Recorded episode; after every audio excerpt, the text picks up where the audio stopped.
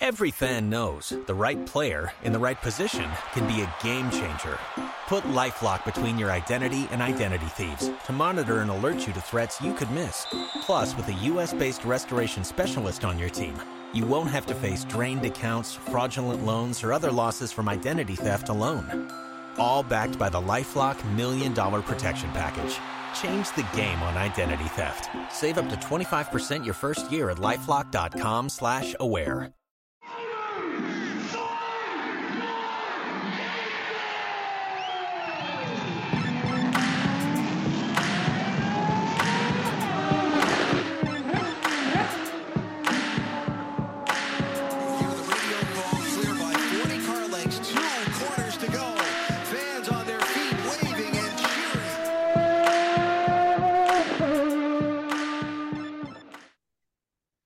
Joined this afternoon by Kyle Larson after an eventful Sunday at Pocono.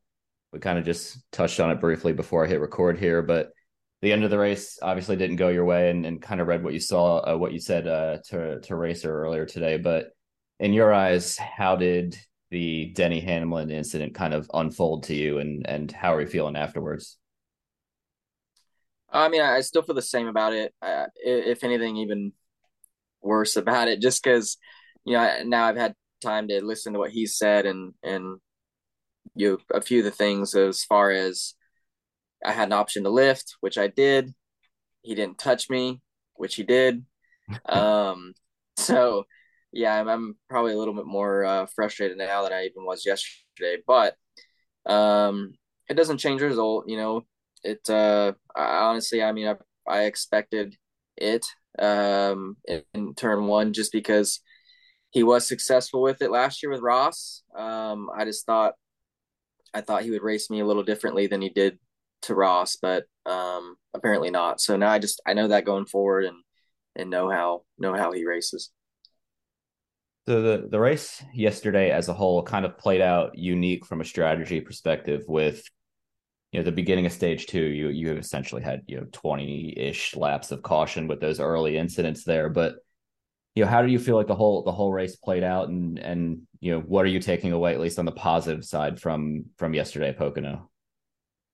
Yeah I mean well our race was very interesting because you know we were one of those cautions. Um we were actually that the last little you know of the few cautions that happened yeah, in the beginning yeah. of stage two last one uh, where we got spun and, and got into you know, backed into the wall a little bit, got some damage, but then you know from there had to figure out how to gain track position. Um, and you know it's really it's impossible to to drive from back what we did to the lead by just purely passing people, but sure.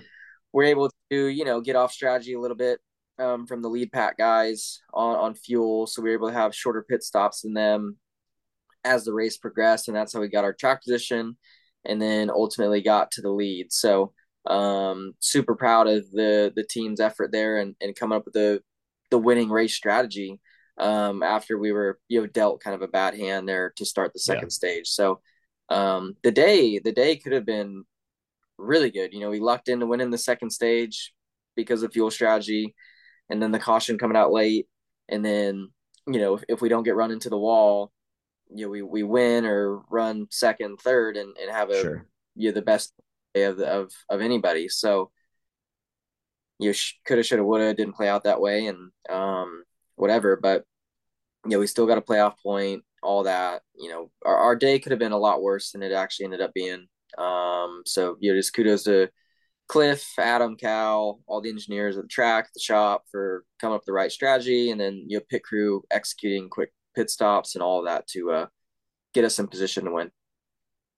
So your your season as a whole, I, I, guess, kind of the thing that sticks out to me is your your crazy accident earlier this year, where the side of your car essentially became pretty pretty exposed after that that contact. And I know NASCAR was going to go back and kind of discuss with you and and kind of review what happened. Are you you know comfortable with the direction of the the safety of the new car and everything? You know, whatever discussions you've had since since that accident earlier this year. Well, I think I think we're all pleased that you know after that wreck, um, and even before it, you know, NASCAR I think was trying to find ways to make the yeah. cars a little bit uh, safer um, because there are the way they were were you know the new cars were a, a lot more unsafe. Um, I feel like than than the previous car as far as you know the impacts and how we feel them through our body. Um, sure, you know there's there's a lot to it too that was better, but anyways, after the Talladega wreck, yeah, I mean they moved quickly, which I, I liked to see. I think all of us like to see how quickly they moved to you know make modifications to the race cars, which I think have been fully implemented now as of a couple weeks yeah. ago. So, um, yeah, no, no, that part of it's good, but I, I hope they continue to, um, dive deeper into the safety of of this car, or whether they have to fully modify and and make massive changes to it to to make it even better. But um, I'm not an, an engineer, also, so I don't know the right things to do. I can just tell you when you hit a wall with this car versus the old car. If a car hits you, it uh, it hurts a lot more than than the previous car. Is there a particular change from the old car to the new car that is causing you know when and I've heard it on the radios when when guys hit go like you know holy shit I've never hit that hard in my life like is there you know is it suspension is it the body I mean I don't know if you if you if you know yeah, but from I, your standpoint mm, yeah, I mean, I think the cars are just way stiffer. Um, okay. The chassis itself, the you know, the old the old car, especially the rear impacts. The rear impacts are are much worse in this car than the old one. Yeah, that's why you've seen way more concussions um, these days. You know, the last year and a half or almost two years now, um, of just because the rears of the cars are way stiffer than than the old style cars. So, but yeah, I mean, like I said, it's uh, it's a bummer that that it is or it is more unsafe than the old car, but you know they they realize it, and and sure. NASCAR is trying to to fix it. So, um, know, that's that's great um, that they do have our safety in mind, but um, yeah, just got to keep uh, as as they do. I mean, every week they're they're diving into the series and how to make it better, and, and safety is a big part of it. So, kind of going off slightly off topic, you race a lot of different cars. You've raced a lot of different cars in your career. You're jumping into the Indy 500 next year, which I'll ask about in a second. If you were to look around the world and you're like, listen, I even if it's just a test day, is there one you know racing series you'd love to just you know rip a car around the track for a little bit? Uh, that you haven't. Gosh, I don't know. Yeah, yeah. No, I, I have I've raced a lot of different types of cars, but there's obviously a lot more cars out there I haven't raced. But um I don't know. I mean, I'm I'm really excited about the IndyCar opportunity next yeah. year with McLaren, uh, Motorsports, and YourCars.com. Um, having you know being in a Chevy for that's gonna be really cool. Um, so that's I mean that's obviously it's on my, my radar, it's on my schedule, so that's the one I'm looking forward to the most. So I haven't thought much outside of that. What else to run? Um, so I don't know. I mean, I, I don't think driving a Formula One car is a, a realistic uh, opportunity, but um, it would be it would be amazing if if that ever came about. But I highly doubt as a 31, you know, almost 31 year old American, I don't think that opportunity is ever going to come. Yeah, it seems more and more elusive for for racers on on this on this side of the world, but you know, speaking of McLaren and you know the Hendrick operation, how long did it take for that op you know that program to come together before it was you know finally announced earlier this year? Uh, I don't know exactly the details, but you know it was more than a few months uh, sure. for sure. So, um, just I think you know it needed to be with the Chevrolet team. Um, yeah. you know I wanted to do it with a competitive team. So, yeah, you know, they were able to uh, you put a deal together, and um, like I said, I'm just super excited about it. They were you know watching this year, seeing how fast they were too. I mean, that makes you even more excited. So um, I hope I hope they're that competitive again. You know, next season.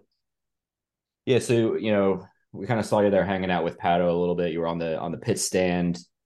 You did you kind of start asking questions you know a year in advance to prepare you know how how immersive was your your your first experience at the track yeah i didn't i didn't spend too much time there um i didn't really want to get in anybody's way so i was kind of just more so uh, a fly on the wall really yeah i'm sure. I, i'm asked you know questions a little bit, but more so just kind of listen to how they communicate differently and just kind of taking in um, a practice day. You know, we went for uh, I don't know day two or three of, of practice, so just kind of wanted to see what that was like, how relaxed it was or not relaxed it was. Um, then I went back on race day just to get reminded how crazy the event is. So I'm glad yeah. I did all of that.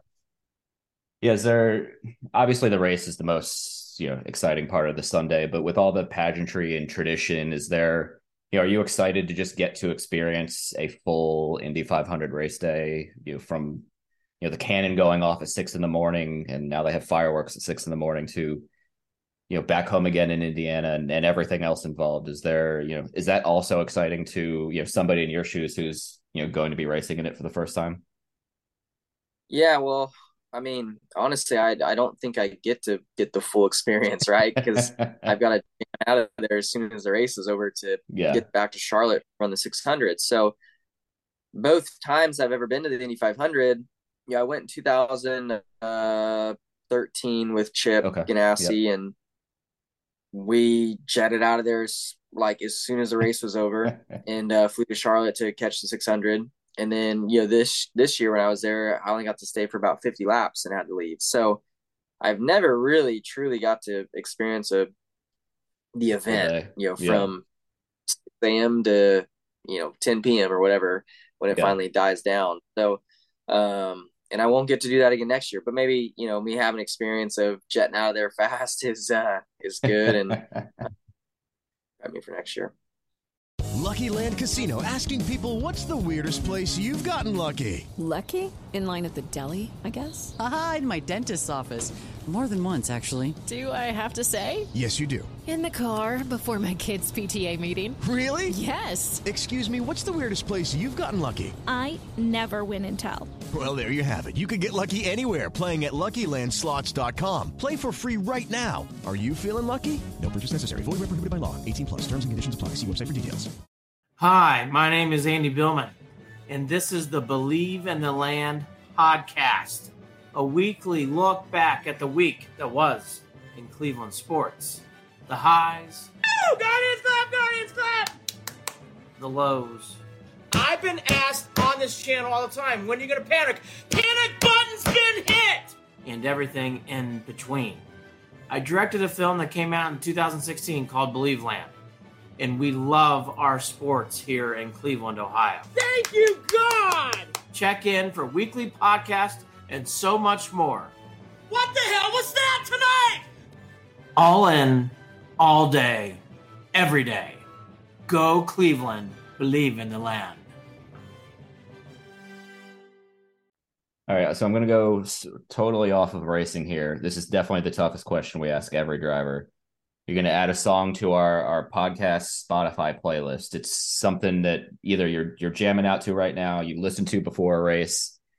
You have total okay. total um, you know authority to add whatever you want.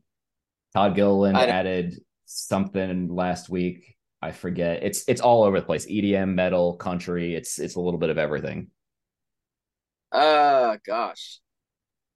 I don't know. The one that comes to mind, and people probably laugh, but it's because my kids my kids have it stuck in their their heads from uh, a commercial on TV. I think it's a Chevy commercial, but uh, it's Lainey Wilson, "Heart Like a Truck."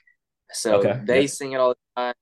Stuck in my head um, too, you know, sometimes. But um, I don't know. Lately, when I've been working out, I actually have I'll have Spotify up, and uh, I just discovered Big Booty Mix um, on Spotify. it's it's uh, a good one. It's kind of a it they remix a bunch of I mean all sorts of songs, EDM yeah. to country to rock rap to all of it and they, you know, mix in it's just it's it's really good. It's good it's good energy for for working out.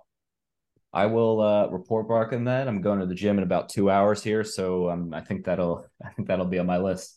So just just a couple more, and I'll and I'll, I'll give you back the, the your your afternoon here. But um, you know, rewinding many years ago before you got into racing, what was your, you know, what was your inspiration? You know, what was the what what did what made Kyle Larson fell in, fall in love with racing all those years ago? Uh, that's a good question. Um, I don't know. When I think back to like when I started racing go karts and stuff when I was you know seven, eight years old, really, I think it was just the friendships. Like I, yeah. I just could not wait to get to the racetrack on Saturday to see all my friends. You know, all my friends were from the not all my friends, but majority of my friends were from from the dirt track. So I just I remember the weeks being so long and I couldn't wait to just get there and play with them and make memories and then also get to race and, and compete against them and, and try and win and have success, all of that. And then um you know, as that progresses as you get older, nothing really changes, sure. right? Like yeah. all my all my best friends are still from when I was seven, eight years old, racing with them at you know Cycleland Speedway or Red Bluff, and um, you know I still get to race with a lot of them today. You know when I go race dirt track stuff, so yeah, um, yeah, nothing's changed. It's and and then too once you have kids, you get to relive all that through through like your parents' eyes. You know, seeing them build friendships and build memories. So I would say the competition, yeah, but I'd say just the the friendships and memories that were made at the racetrack was probably the most important thing. Nice. We'll wrap it up with one here, one more here. Again, appreciate the time this afternoon. Is there another driver out there in any racing series right now that you look at and you go, you know, I want to emulate his on track activity. I want to emulate, you know, how he handles adversity, you know, any, you know, whether it's on track or off track that you go like, you know, I, you know, really appreciate everything, you know, this guy stands for or this lady stands for. Yeah. Um, well, I, I don't know about right in this moment, but yeah, or it could um, be a um, past driver.